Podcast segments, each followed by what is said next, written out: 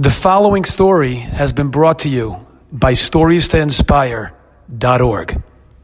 A young man who is starting out in his career in music was asked to sing a song about a little girl who passed away at a young age. The song was already made and had been recorded for the female public by a woman. Now the mother of this girl wanted to make the song available for men too. The singer had just produced his very first album with a professional producer, and he wanted to continue with the same professionalism. He told the woman he would be happy to do it, but it was going to cost a lot of money to hire all of the musicians necessary to do it the right way. When he told her the number, she almost dropped the phone. It was extremely expensive. She said she would think about it. She called him back the next day and asked if there was any way to possibly negotiate the price. He knew this was a very emotional project, doing it in memory of her daughter, and so he told her he was going to try his best to help. He then went and called all the people who would be involved in producing this song and asked them if they could lower their prices. Every person agreed. He called the mother back and said, I got everyone to do it for cheaper, and I myself am happy to do it for you for free.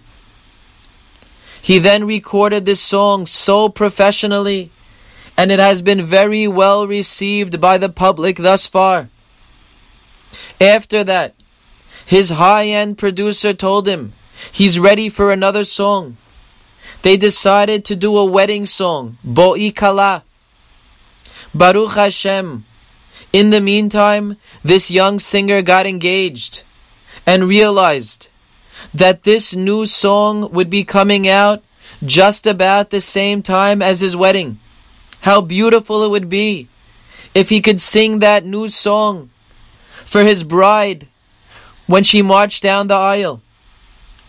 But with expenses mounting up and the cost of that of producing that song at a very high number, he decided it was not the right time and told the producer it was not the right time. For this song, they were using the best musicians. Everything was going to be at the highest quality. Hence the large price tag. So he told the producer to give it to someone else. The producer felt bad, but said there were many other singers who would jump at this opportunity. The producer called back this young singer a week later and told him to come into the studio to start practicing the song. The young man said, I thought we're not doing it anymore. The producer said, just come in and I'll explain when you get here. When the young man arrived, the producer told him, he decided to call all the people involved to see if they would do the song for cheaper. Every one of them said, as a wedding present, they wanted to gift it to you. And so am I, and so do I. This young man was elated. He made that song and was able to sing it at his own wedding, which behashgacha peratit fell out on the yahrzeit of the young girl that he made the song for. He said, Look at what Hashem did for me. I did a chesed and got other people to produce a song for that family. And then Hashem did a chesed for me by getting others to help me produce this song.